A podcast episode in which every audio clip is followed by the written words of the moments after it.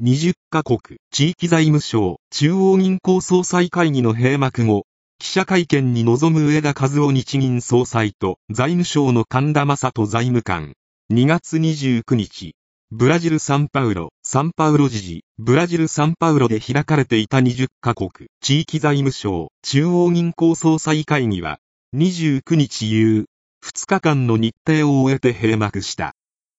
Top finance officials from the group of 20 major economies failed to adopt a joint statement at a meeting in Sao Paulo that ended Thursday due mainly to gaps in opinion over wars in Ukraine and the Middle East.